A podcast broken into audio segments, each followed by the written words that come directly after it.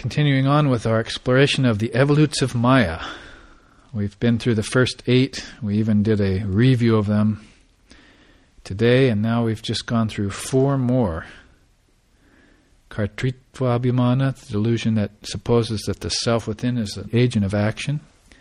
Visambhara Brahma, a tendency of Maya to cause the mind to mistake something that exists for something else, or perhaps mistake something for another thing which is illusory, or even vice versa. And Viparita Bhavana, Viparita Bhavana is based on that fallacious belief that the world is the only reality.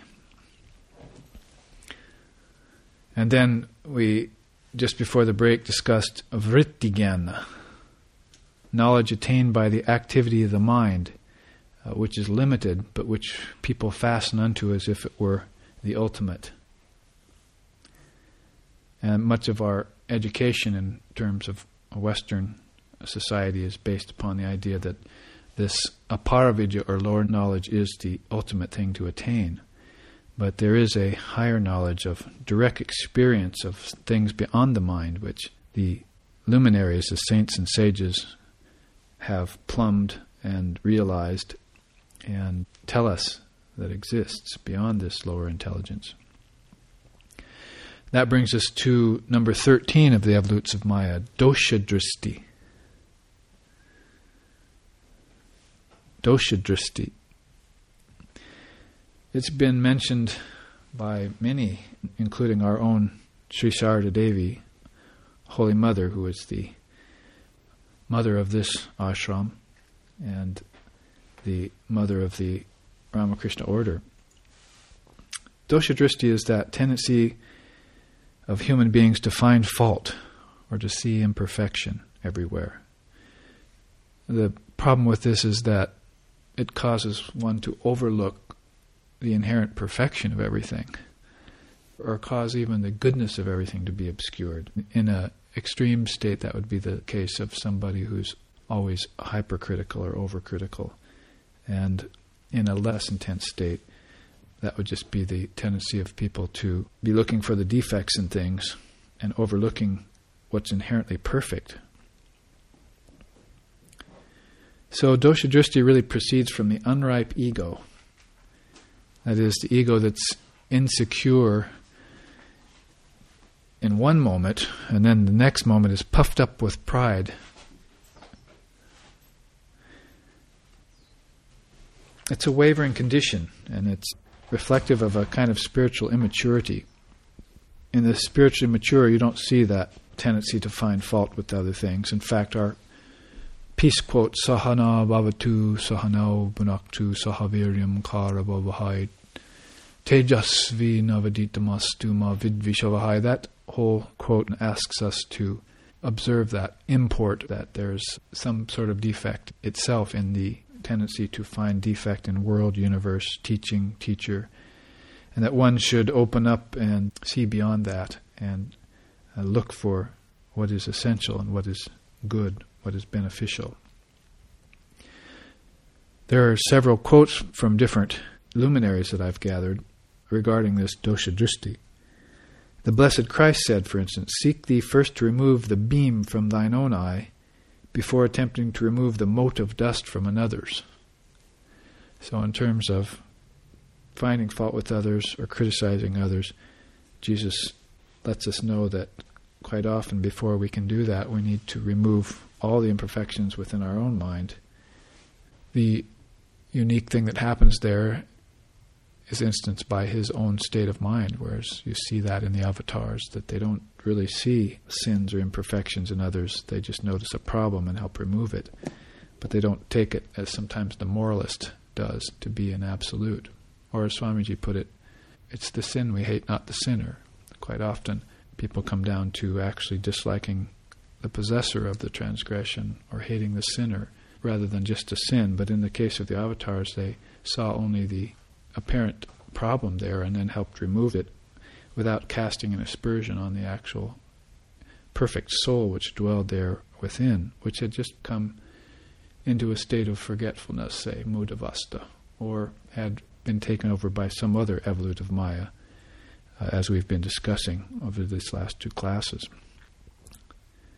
Of course, we have the famous quote from Sri Sharada Devi, Holy Mother, given at the time when she was passing from the body. Some of the last words that she uttered were, Do not find fault with others, learn to see your own faults. The whole world is your own, no one is a stranger. Now, this was given, of course, from a very Advaitic standpoint. The whole world is not your own in two other cases. One case is when you fail to see it as Brahman, and in the other case, when you're discriminating between the unreal and the real. You cannot make the whole world your own at that point. You have to Uh, be engaged in a process of neti neti, and that is, you can't frequent the society of people who are not pursuing the same things you are, that is, who are attached to the world, if you're trying to give up the world, if you've seen the efficacy of that. So, in those two instances, we find here the whole world is your own means everything is Brahman, all is Brahman, and no one is a stranger means that that Atman exists in all other beings in the same way that it exists in yourself. I don't know that these famous words of Sri Devi have ever been interpreted or explained in that way, but that's the way I see them. Of course, the moral element of the teaching is to look into your own faults first before you see faults in others. And in fact, the guru or the spiritual teacher, the preceptor who is illumined and authentic, is able to help you with your apparent imperfections. Number one, because he doesn't find fault with you, he sees just an error in your perception and doesn't take things personally or on an emotional level, and is also or should be freed from those kinds of faults, him or herself. So, Holy Mother's words always a wealth of wisdom when contemplated deeply. Let's see what Lord Buddha says in his unique way about this problem of dosha drishti, finding fault. He says, The faults of others are easily seen, but one's own faults are perceived with difficulty. One winnows the faults of others like chaff, but conceals his own faults as a fowler covers his body with leaves and twigs. so you see, uh, in nature and in life, Ramakrishna, Lord Buddha, Sri Krishna, and others always saw what was happening and used those examples in life to reflect spiritual truths or spiritual problems and their solutions. So a fowler covers his own body with leaves and twigs means he's trying to obscure himself so he can catch his prey. In the same way, you see that beings often try and cover their own faults, but yet they'll winnow the faults of others like chaff. Speaking further on this subject, Lord Buddha also said, Those who imagine error where there is none, and do not see it where it does not exist, such beings, embracing false views, enter the woeful path. So you can see this tendency. You can even project an error upon another person if you're not careful, where it doesn't exist. And then you can laud somebody about their so called good traits when really they don't have them. There's just a put on, it's just a show. They seem to have good traits. So these two tendencies are there. And it's one of the drawbacks of praise and blame, or of criticizing others or lauding others. See, that lumen don't go there, as they say. They simply remove the beam of imperfection from their own way of seeing, and then they see clearly then the problem doesn't exist in the first place. Another aspect of dosha drishti probably should be brought in here. It's of cosmic design. That is, we've been talking about it on the individual and collective level, where human beings and society are involved. But in the cosmic design, there are defects inherent in this universal scheme of things. And there are many people who obsess about them and complain about them so that they find fault with this world. And of course, we just mentioned the Sahana Vavatu chant. It's not find fault with this world, it's see the inherent perfection in it. That is, you could say the world is perfect in its imperfection. That is, the changing scenes of this universe are there by design and there to show us. For instance, when Christ said birds have nests and foxes have holes, but we have no place here, he meant to wean us off this world as our eternal abiding place. This isn't where we exist in a material plane, in a world that's in the mind, as it were, but we actually come from and always exist in the Atman. So he was speaking specifically to those people who had taken the body and the world to be real. Isn't that one of the evolutes we just talked about? Viparita bhavana, that you take the world to be real. So here we see in a cosmic way a very similar or related type of thing in dosha drishti. We find fault with the world when it's set up exactly to be as it is, on one level, on a relative level, as kind of a schooling for the soul, but on an entirely different level, that it is Brahman. And those are two higher viewpoints than finding fault with the world. So this has to be in regard to dosha drishti on the cosmic level. Lord Buddha has a quote in that level. He says, The world is blind. Few see things as they really are. As birds escape from the net, very few gain right perspective. So it's hard to get over this idea of seeing the world either as real or as imperfect. In other words, you see it as real when it's really a passing or changing thing, or if you see it as it is, then you see its imperfections and you complain about them. Those are two very tight traps, and they're very subtle traps too. And you see people caught in those traps. The, the, the people who are always criticizing are the people who are completely deluded and think they are a part of this world, that this world is the reality, and they don't get that higher view. But the seer of wisdom uses discrimination to uncover the defects in creation and transcends them. Also perceives their unique facility for revealing what is perfect behind the imperfect world. In other words, darkness only reveals the glory of the light, to put it in biblical terms. Or as Sri Ramakrishna puts it, once some ruffians were causing a disturbance on a landlord's estate. The landlord hired some other ruffians to go and put an end to it. Sri Ramakrishna uses stories like that to illustrate that darkness only reveals the glory of the light. Sometimes you put both ends against the middle to get to a higher solution.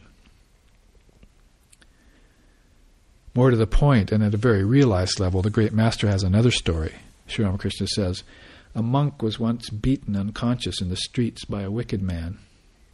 When he regained consciousness at the monastery, one of the monks asked him where he was in order to ascertain his mental competency. He answered, he who is beating me is now inquiring after my well being. So that illumined mind saw Brahman everywhere. So the same one who was beating him was also inquiring after his well being. So that one self is in all. And when one sees that one self in all, then how can one see fault?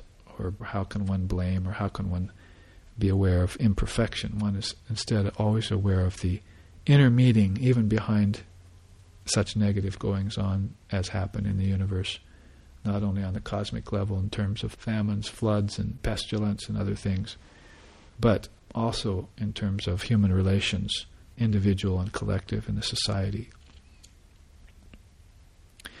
So, the conclusion really the enlightened mind sees perfection everywhere and realizes that all imperfection is in the cosmic design and always serves a higher purpose. So that's dosha drishti on several different levels the individual, collective, and the cosmic. Which takes us on to Tarkika Buddhi, the 14th of these 16 evolutes of Maya, which by noting we can cause Maya to recede and rescue ourselves out of those potential dangers.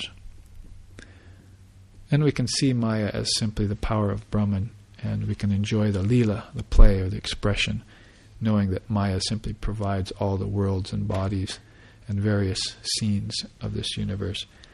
But we won't fall into the traps of those that occur by our own mental problems and projections. Tarkika Buddhi then conveys the problem of an intellect that always argues. An intellect that always argues. This is, of course, due to that dosha drishti aspect of it that we just mentioned in part, that is, always finding fault. It also points very directly to lack of faith or non acceptance of truth, which is kind of a basic insecurity. Recently, I remember, for instance, I told a friend who was just a neighbor, I was meditating at 5 a.m. the other morning, and the sun came up, and it was so beautiful. And immediately that person said, Oh, yes, I was meditating in my living room. I got the feeling there that uh, maybe that person was just saying that so that they didn't feel guilty about not meditating at 5 a.m. But whatever the case may be, the idea is that there's a basic insecurity in people based on non acceptance of truth. Truth is a steep ascent to get to especially the non dual aspect of it, and to dwell there is no easy matter. So people quite often backslide or slide down that steep ascent, or else looking at it get daunted and don't want to undertake the journey in the first place. Therefore, they would fall back on sort of a projected intellectualism that shows itself to be other than what it is. That is, it pretends to be realized. This is very much descriptive of Tarkika Buddhi. What is more, it reveals that inherent defect in the mind which inadvertently defaults to possessiveness around its small store of personal knowledge. And we were, of course, talking about that in terms of Vrittigyan. You always go back to this store of knowledge and kind of default there. And if you can't draw from that, then you're quite often nonplussed or unhappy.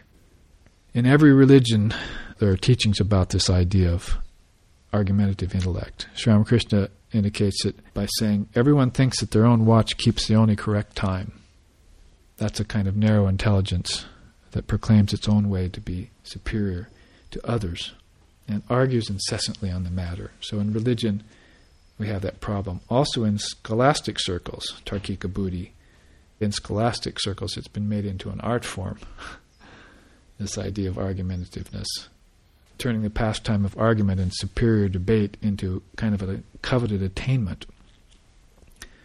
This is really just moha or delusion, as Sanskrit says, wherein something negative or detrimental is presumed to be positive and beneficial. In philosophy, we find that in terms of the philosophers refuting each other's views or beings engaged in text torturing or inadvisable interpolation over the true meaning of Scripture. Flowery language they might impose over something that's very true, or a kind of hiding of the truths that the great ones said because it doesn't fit with the comfort zones of individual personalities or with society. And even in everyday life, people argue incessantly about matters best kept secret. Even if they should accept something outright, they argue about it just to be able to argue. It's become kind of a way of hanging out the dirty laundry for enjoyment of sensation. Lord Buddha says, one is not a supporter of the law merely because he talks much, but that one who hears only a little of the divine law, yet perceives its essence by diligent exertion and does not neglect it, that one indeed is a true supporter of divine law.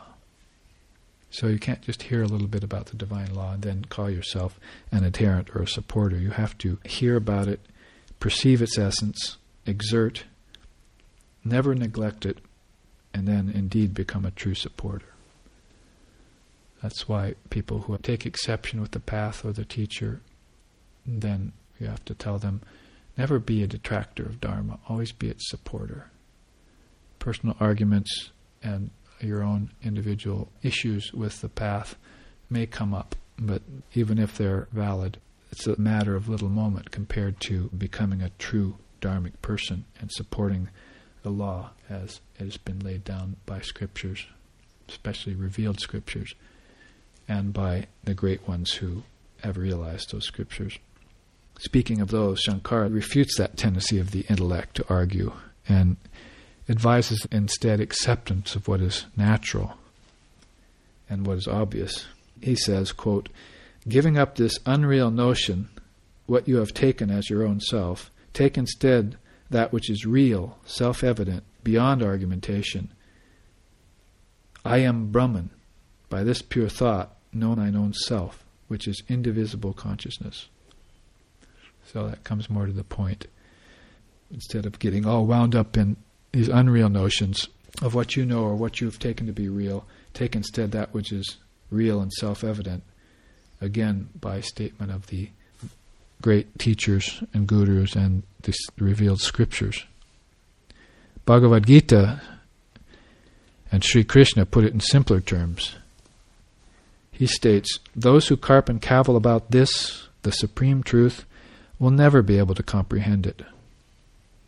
So we must be in a mode of acceptance. Acceptance means openness and humility. You can't be carping and caviling about every little thing and thinking you know better than those who have gone before you. You have to be in a mode of acceptance. Sri Ramakrishna says, Only one thing has never been defiled by the tongue of mankind, and that is Brahman itself. There are defects in every religion, but it is God who maintains them there, and it is God who also removes them in time. That's a very powerful statement. I've used that often as a teaching of a great master, that one needs to inform oneself about that. So, what if there's defects in religious approaches? It's God who's put them there. Is a very unique look at that, rather than people are always blaming the faults of religions on mankind. And certainly, interpretation around religion, there's plenty of faults that mankind can profess to. But as far as these defects in the path, quite often you'll see in a path there's a bend or a crook. It's not a straight path. And that's meant to be there so to test one's ability to stay on the path. Otherwise, if it's all easy, one can't rise to the higher Advaitic or non dual levels when the going gets rough. So, quite often, these defects or apparent defects in the religious paths are there to test people to see if they have a higher mettle or if they're made of stronger stuff. And quite often, I've seen that used as an excuse by people to give up religious pursuits and spiritual effort. They'll find something to blame in the path or with the teacher. And that's a convenient excuse for them to leave off the search or the striving. So we find here that Shankara and Krishna and Buddha were also aware of this kind of thing. Let's take another quote from Sri Krishna, this time from the Uddhava Gita. He says, It is not as you put it, it is as I put it. This sort of fighting over the issue is due to Maya's power of the gunas, which are difficult to get rid of. It is this disturbance that causes the doubt which is the ground of contention among disputants. This doubt vanishes when one attains calmness of mind and self control, and after that, all dispute is at an end. So, this warring of opinions back and forth, you see, takes them away from the real point. and it's due right here, Sri Krishna says, to the Maya's power of the gunas. And that's really what we're talking about in these 16 evolutes of Maya. These are Maya's powers. The next, and number 15, and penultimate evolute of these 16 evolutes of Maya is called pratiloma. This is even subtler than what we were just talking about, Tarkika Buddhi, in that it's an inadvertence towards following the way of harmony, unity, and natural balance. It's amazing how, at first, there's the simple, easy life and people take to it. And then there's a need to rise above the simple, easy life via strong self effort. Then they exert that strong self effort and they succeed and they get to this very pure, simple truth. And then they're unlikely to accept it it has to be all hard again. It has to be all difficult. It's one of the problems of sadhana and spiritual discipline that if you're not always exerting full on, then you're not going to be happy. Sort of like a professional student who can never seem to find an end. But there is an end to sadhana and an arrival at a place of pure, lucid, easy clarity in truth. It's called realization, and it's very natural. You'll find that in the Zen Buddhist approach. They're finding that even just taking tea, that is enlightenment. Just sitting naturally, easily, that is enlightenment. Just walking about with your mind on this clear and simple truth every moment of your life. That's a kind of enlightenment. So that's an aspect of this pratiloma. People are actually a little inadvertent or against accepting this natural balance in things. That's one aspect of it. Another aspect of it would be that there are plenty of people who just won't accept truth outright. They'd rather accept everything that is unreal or everything that is ephemeral, that is. So there's a distortion in the mind that neglects or rejects the light of higher intelligence, and it accepts the ego's divisive tendencies instead. So this is a kind of twisted thinking, and when it gets free rein in the mind, it grows antagonistic to the divine presence. You see that sometimes. And of course, you'll see that in those of asuric nature, if I can borrow a phrase from Bhagavad Gita times. That is, those who are of demonic nature. They have a propensity for evil and resist anything divine because the ego wants to own everything and control everything. And that's the opposite tendency of a spiritual aspirant who wants to give everything up and let everything be and see the Lord as the ultimate controller, Ishvara as the controller of the universe rather than the overinflated ego. If one follows this way of pratiloma, one finds this tendency burgeoning into obsessive fixations, warped complexes, and mental imbalances. In fact, Lord Buddha observes Long is the night to a sleepless person. Long is the distance of a league to a tired person. Long is the circle of rebirths to the fool who does not know the truth. For a tired person, one league seems to be a long ways to go. In that same way, this circle of rebirth is endless to one who doesn't know the truth. So one needs to give off being resistant to natural harmony, unity, and balance, and just see everything as it is and rest in that vision. And then one will understand a little bit the naturalness of the state of Atmagyan and the condition of illumination around it. Lord Buddha states further so long as evil deeds do not mature, the fool thinks his deeds to be sweet as honey. But when the evil deeds mature, they bring untold misery. We were actually just mentioning that at the break. Is that sometimes everything looks fine, it's going on well for people. That's often because they've only brought their positive, samskaras and their good karma to bear in this life. They found a way of coming into this life and not dealing with any of the negative propensities in their mind. But you'll see among people who are basically good and even generous and seemingly selfless that some great problem arises due to past karmas and turns their life very difficult. Oftentimes, again, we have the appearances of things, and things seem to be other than what they truly are in that case. So, Lord Buddha notes that here. So long as evil deeds do not mature, the fool thinks his deeds to be sweet as honey. Of course, this applies mostly to an evil doer who's trying to get away from the effects and thinks he can. But when these start to mature and come back at him, then it's untold misery. So we have this teaching in reference to this inadvertence to following a natural way. Let's see what Sri Ramakrishna says about the imposition of egotism in this regard. He states, Wisdom and liberation cannot be had as long as egoism persists. Birth and death also do not come to an end for that one who is given to egoism. In terms of this distortion in the mind, Sri Krishna puts it this way That which, enveloped in darkness, regards unrighteousness opposed to the natural way of Dharma as a desirable thing and views all things in a perverted way, that intellect is tamasic. So, cannot accept this natural way of light and love and harmony and must always cause a rift in that and go against it. That's a kind of perverted way or a kind of tamasic intelligence.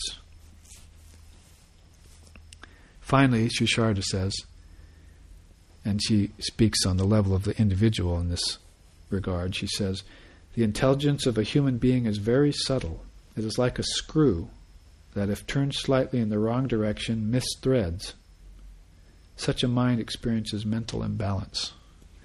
So she says this is a very subtle mechanism, this mind we're working with, and it has to be shown the clear, precise, and natural way. And if it isn't watched, then it can misthread like a screw. That is, it can start to go into these devious ways. Slightly at first, and then maybe more precarious later, but the end result always being a kind of mental imbalance. And we see this even happening to people who meditate. That's why she said, don't force the mind to meditate. If during the period of meditation it's impossible and you've lost control of the mind, then read some scripture during that time or do some work that's beneficial, something that will help you instead of brooding or forcing it, which would be like forcing a screw along or missed thread. Or too much pranayam and that kind of thing can also cause people to go a bit out of mental balance and sometimes quite extremely, causing premature kundalini awakenings and things like that that are painful. So one has to be careful of that. It's a very uh, subtle and precarious, razor's edged spiritual path that we tread, and we need to listen to the advice of the Guru and the revealed scriptures to keep us on track. Otherwise, we give it up or make a mockery out of it, as is seen in so many instances. This brings us to our last evolutive Maya in this particular list called Swarupanyata Bhava. Swarupanyata Bhava. And these two, Pratiloma and Swarupanyata Bhava, go together because this means the state of being other than one's true nature. Instead of abiding in one's own essence, which is called Swarupa Pratista, one finds ways of denying that essence or hiding from it. And we were talking about this in terms of the hound of heaven, always looking for you. That is, your true self is always on the lookout for you in that biblical sense and you'll go here and there hiding from it, ensconce yourself in all sorts of wayward activities or hide from it in some way in pleasures or in other pursuits. But eventually it'll always catch up with you. That is, because your true nature is divine, you'll have to turn and face it. And turning and facing it oftentimes is turning and facing the brutes, as Vivekananda said, those problems which have hidden or that you have hidden away. So this Swarupanyata reveals a kind of lack of spiritual responsibility, and it reveals also a, an inherent weakness in you that you're not willing to face these things and face the negativities that are in the way of your true self and step forward and claim the divine inheritance which is yours. People are always at odds with themselves. That is, those people who are under this particular evolute. And sometimes if you remain at odds with yourself, then you prefer to be at odds with yourself. That's the strange thing. If you try and get them back on track, they'll say, oh no, that's not right, I don't want to do that. They'll prefer to be sick, or they'll prefer to be angry, or they'll prefer to be jealous, or they'll prefer to be out of harmony or unhappy. They want to be unhappy. It's a very strange thing, and psychology can call it different aberrations of the mind, but you can also trace it back to this one thing. That is, you're hiding from your true nature. And if you were to, as Ram Prasad says in his poem, turn and face the original, that is, look within at your own self, that will give you infinite peace and contentment, and you'll put to rest this tendency of always running away from yourself. So one must be bold and stand up and declare the immortality of the self, and also rise above this illusion of death. You shouldn't shirk or even shun your true nature out of fear, doubt, or laziness. Sri Ramakrishna puts it this way In front of God's mansion lies a huge stump. One cannot get into the mansion without jumping over this stump. Of course, you know that as the imbalanced mind ego complex, which is under the control or the distortion of this Swarupanyata Bhava, always hiding from the true nature.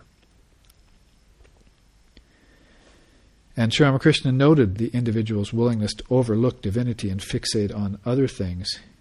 And he said, very nicely so, according to a local legend, the snake has a precious jewel lodged in its head, yet it is content to eat a mere frog. very humorous and apropos in regards to this tendency of the human mind. That is, the snake has a jewel in its head was an old myth, metaphorically speaking, that means that we all have this Atman within us, the diamond self. Yet we're content to eat a mere frog. In other words, we'll ignore that divine self and instead we'll run after all sorts of various things which are unreal or detrimental to our various levels of health. Swami Vivekananda has some nice sayings about this. He says, The self is all in all, and none else exists, and thou art that. And again he says, The real me is none but he, and never, never matter changing.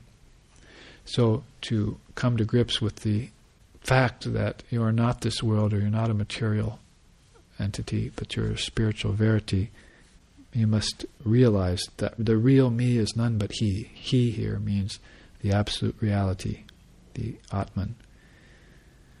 Lord Buddha says, Few beings ever cross over to the farthest shore. The multitudes who remain futilely run to and fro on this self-same shore. So few ever cross over to realization of their true self. They'd rather run along the shoreline of their apparent self. That's well put. Sri Krishna puts it this way A person who denies the Atman is tormented by attachment to the body and its desires and activities. But the person whose mind rests in the Atman does not even know the body as it stands, sits, walks, lies down, eats food, or performs any other natural act. So that's one of the tendencies, and we saw it in Sri Ramakrishna and Swamiji and others, that they became aware of the self, they forgot the body. That is, they just went about in the body naturally and easily without putting any effort into its maintenance or even feeding it. Sometimes they'd forget to feed it.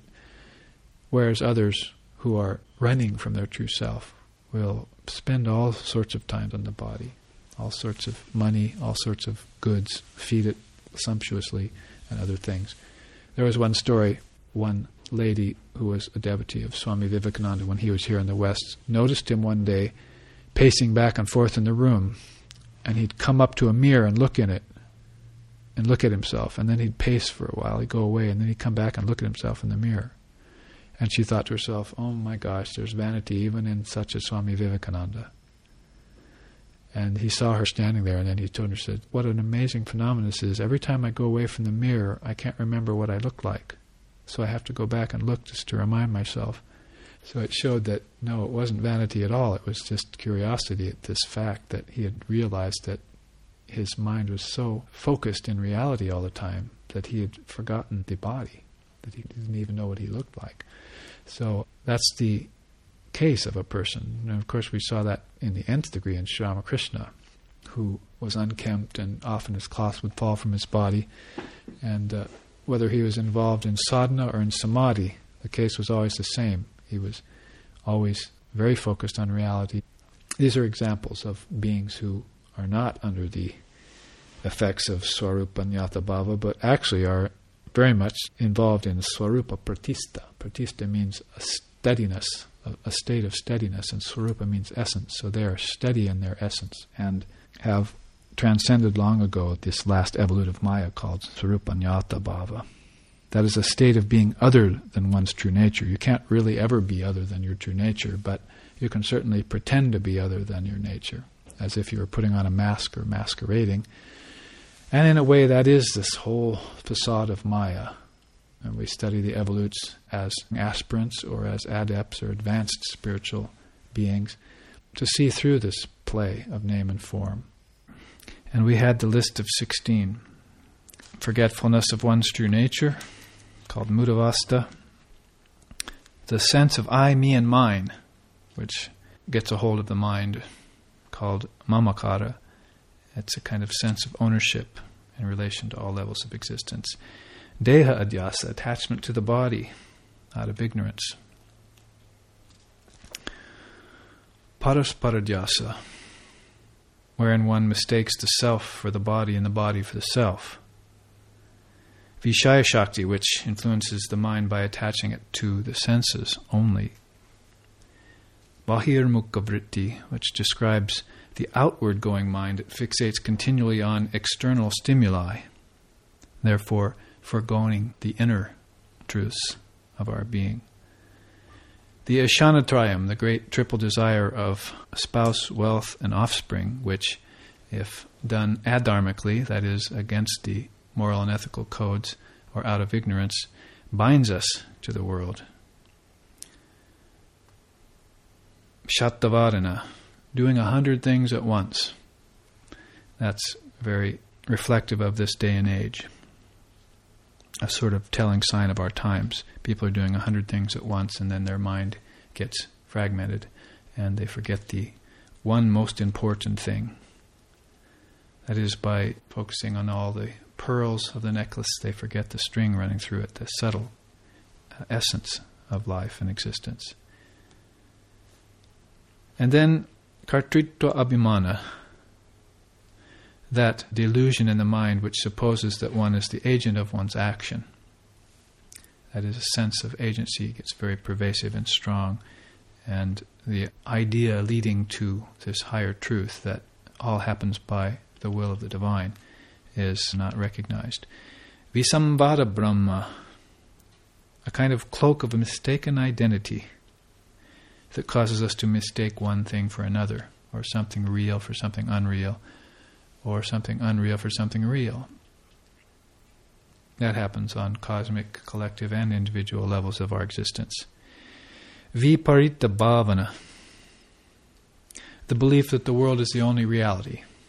This is a evolute that is pretty strong in the minds of people who take the world to be real and God to be unreal, or never, as Sri Ramakrishna said, think of God even by accident. Vrittigyan. That is attachment to the knowledge that one possesses and thinking it to be the entire and last statement on the whole matter. Dosha dristi, the tendency of finding fault with others, with the world. Tarkika buddhi, the problem of the intellect that always argues, can never rest but always argues. Pratiloma, an inadvertence towards following the way of harmony. As strange as it is, some people just eschew the natural balance of things and would rather be unhappy, although it's hard to figure, or would rather go against all that would lead one to happiness and contentment and would rather be at odds with it, or possibly just because of habitual tendencies overlooks the natural balance and always is in disharmony. And finally, Swarupanyata Bhava, always running away from one's true nature the hound of heaven always seeking you to try and convince you of your true nature, but you're always running away from it. In other words, running away from that state of swarupa pratista, where you're abiding steadily in the self. Instead, people try and hide from their true nature. It's another conundrum why people would do that when the bliss of the self is all attractive when one gets a taste of it. Anyway, a very flash quick review of the 16 evolutes of Maya, which we've talked about over the last few classes. That gives us a sort of 16 window view into the mansion of Maya. Admittedly, it's been concentrating on some of the negative evolutes of Maya, but we must give Maya credit too, because Sri Ramakrishna said, and I've repeated this several times over the last few classes, that Maya is just Brahman's power to project, sustain, create, and destroy a universe. That is, the Shakti of Brahman, that dynamic power of Brahman, uses Maya. And the Tantrists say that Maya works its way through the entire creation, from some of the very highest principles like the concept of time itself on down to the grossest substance called earth. It's all created and is there uh, presented to our mind and senses via the courtesy of Maya. Of course, we haven't studied her in this series of classes, but we know that the wielder of Maya, called Shaktiman or Mahamaya, is the uh, great enchantress which wields this power. And of course, Sri Ramakrishna said, if we propitiate the Shakti, the Mahashakti or Mahamaya, of this universe, she whose business it is to create, preserve, and destroy, then we can ask her for escape from this ignorant condition or any state of embodiment which may be impeding our spiritual growth. Not that the embodied state has to be seen as an impediment to spiritual growth, but quite often, uh, if one is attached to the body, as we were just saying, or sees it as the only reality, then that is the case. A complex has formed or is formed by these various desires called vasanas, and they create a samskara in the mind. These samskaras create samskara skandhas, or knots of complexes, and this is what transmigrates from birth to death and death to birth, called jiva. But breaking the bonds of these samskara skandhas via grace and sadhana, because self effort and grace must go hand in hand like two wings of a bird. One has a very propitious or fortunate or auspicious lifetime, and one gains an overview of what's going on and is able to have a human birth, an enlightened preceptor, and the desire to be free. Those are the three great boons. And our Holy Mother, Sri Sharda Devi, Sri Ramakrishna's divine consort, says there's a fourth too, and that's the grace of your own mind. You must take the opportunity when it comes and move with all celerity towards realization of the Atman within you, for that is conducive to a divine life, living a divine life. And we all want that, although many people don't know it. As we just said, Swarupanyata Bhava, many run away from their essence and tend to hide, sort of like an ostrich with its head in the sand, although there are dangers all about, thinking it's safe there. Or as Sri Ramakrishna said, like a fish with a net in its mouth diving into the mud, thinking itself to be safe in the mud, but will just be pulled up when the fisherman decides to take in his net. So that's what it's like to take refuge in Maya or in the ego or the unillumined mind or this world of matter and senses. Much better, the luminaries say, to take refuge in Divine Mother of Universe or your chosen ideal, Ishvara, Ishvari, and come to comprehension of this essence within you. Come to a state of Swarupa Pratista, abidance, calm abidance, steady abidance in yourself, which nothing can taint or ruffle, nothing can affect the composure and the depth and serenity, the quiescence of that mind which is focused on the Atman, which then leads to a non dual state of awareness, away from the Shatavadana complex of fragmenting the mind into many, many different things and onto the plateau of Advaita. So, these 16 evolutes are a very fascinating study and very informative and helpful if we look at them to make sure not only that we're not under the control of any of them, and also to note that if they approach us, we can cause them to recede, as Sri Ramakrishna said, simply by recognizing them. Because darkness has no substance, ignorance has no existence. It's self created by your mind. You can easily bring the light in and do away with it in the same way that you bring a torch into a cave that's been dark a thousand years. The light is gone not in a thousand years, the darkness dissipates in just a few seconds. So we must have that attitude also towards any kind of ignorance or darkness of the mind, that if we bring the light of truth in, then immediately we feel the advent of divine grace and atmic presence inside of us or within us all pervasive means within means all pervasive everywhere. But first must detect it there, beyond mind, that means, in deep meditation, and come to realization of its existence. So I was saying that Maya has its positive side too. When Divine Mother wields it, we find that this beautiful creation burgeons forth from where no one knows, because we learned also along the non dual way that there is no creation and there is no destruction. There's just eternity or this one eternal moment and this one state.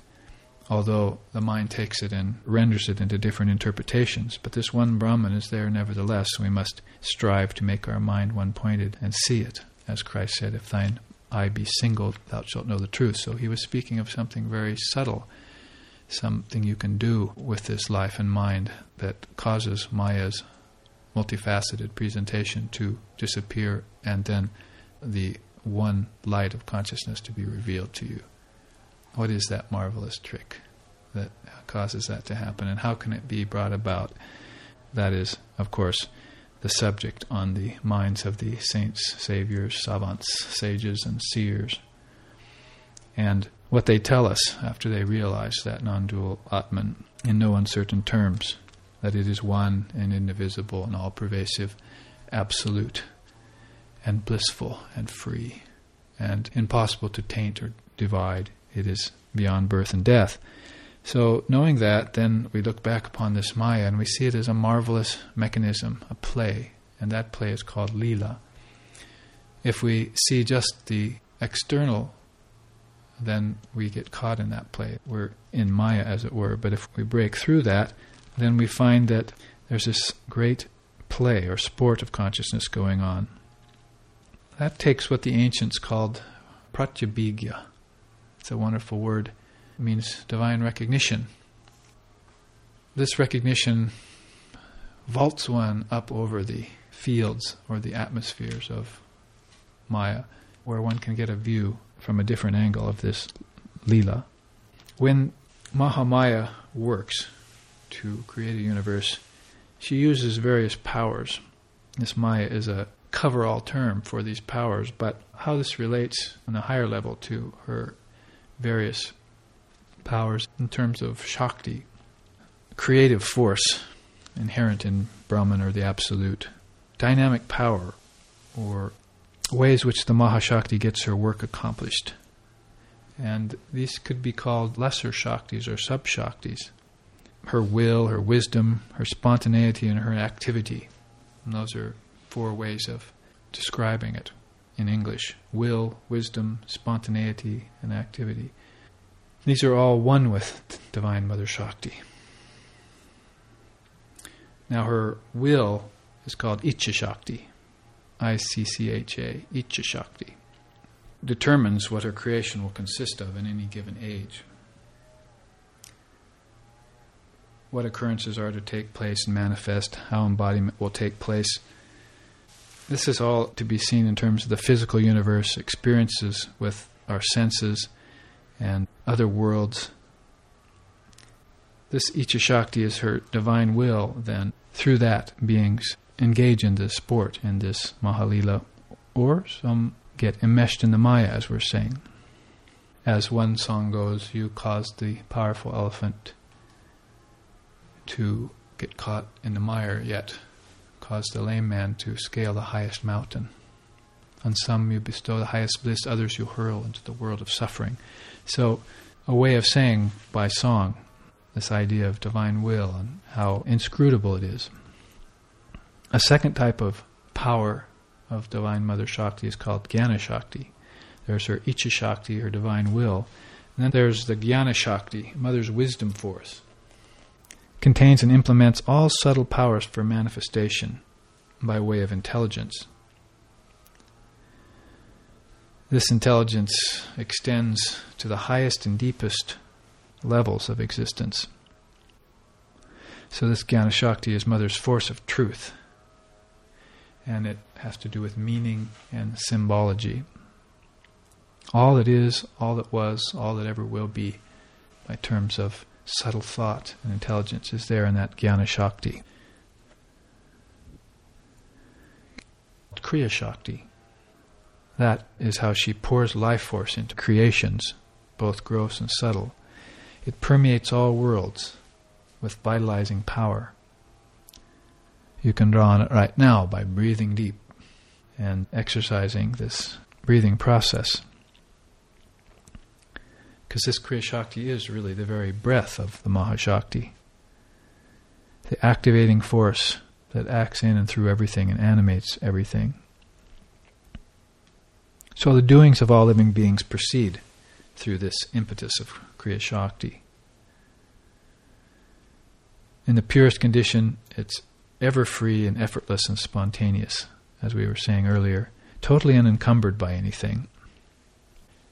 And you could see these different powers of the Shakti are not compartmentalized or separate from each other. If Kriya Shakti got together with Jnana Shakti, then you'd have this insightful realization springing forth in the mind. Spontaneous, that is a combination of intelligence and spontaneity.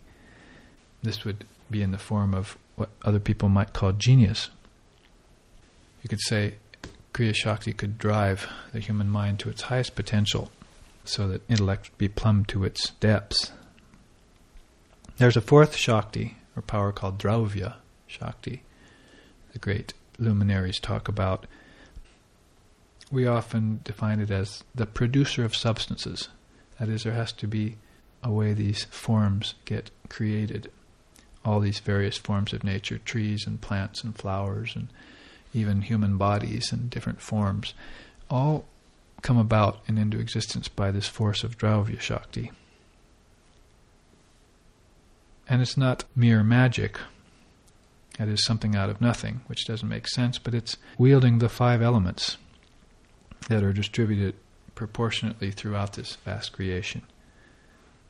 As a producer, she helps mold all the worlds with these great Mahabhutas, or five elements. Not only in the gross way that we see the prakriti, or nature about us, but with subtle ideas. There's a subtler light than the sun. There's a subtler aspect to earth. There's a subtler aspect to water, like liquidity or the idea of flow subtler aspects to air and ether. So these can create thought worlds, permeate all levels of conception from gross on up to subtle. So even the etheric nature of all the higher lokas that we hear talked about are due to her presence and activity as Dravya Shakti. She's a producer of substances. And of course, at the time of dissolution, she'll break down all these insentient principles and dissolve them back into herself. That's called pralaya, or at the end of many cycles, the great dissolution, or mahapralaya. So we ought to know how Shakti divides herself into these main four powers and how she wields the Maya in different ways. We said that it's not really wise to enter into a too deep of an analysis about Maya's domain. Sri Ramakrishna said, just recognize it and it'll recede, leaving that one light for you to gaze upon. And that light is the Atman, and that Atman is your very self.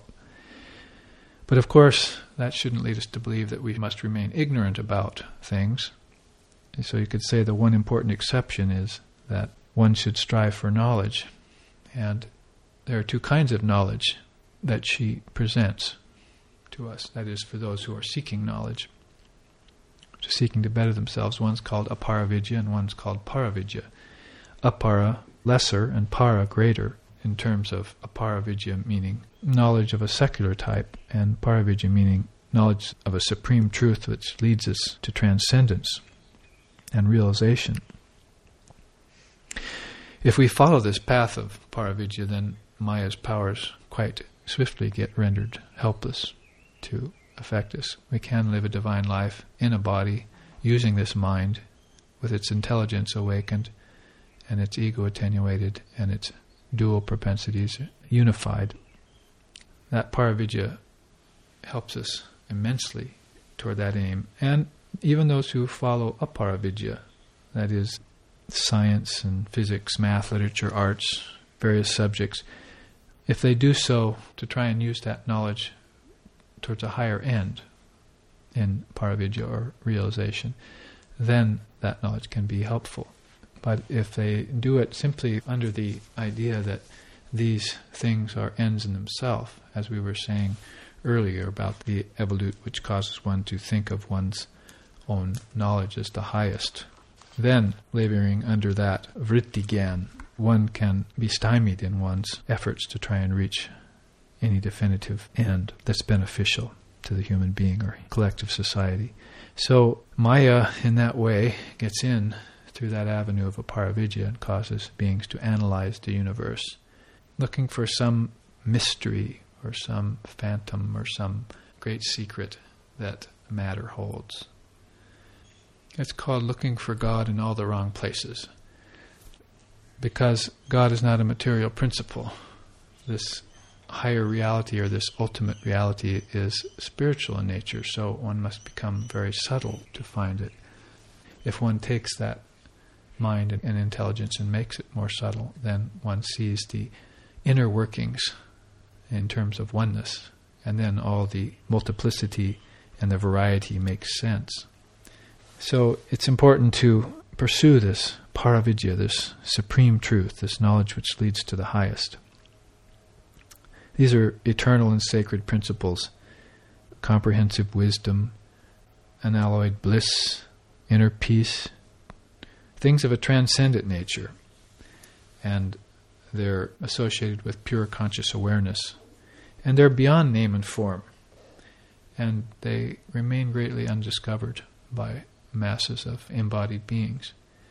Maya is there to enchant the mind and take it away from that great Paravidya.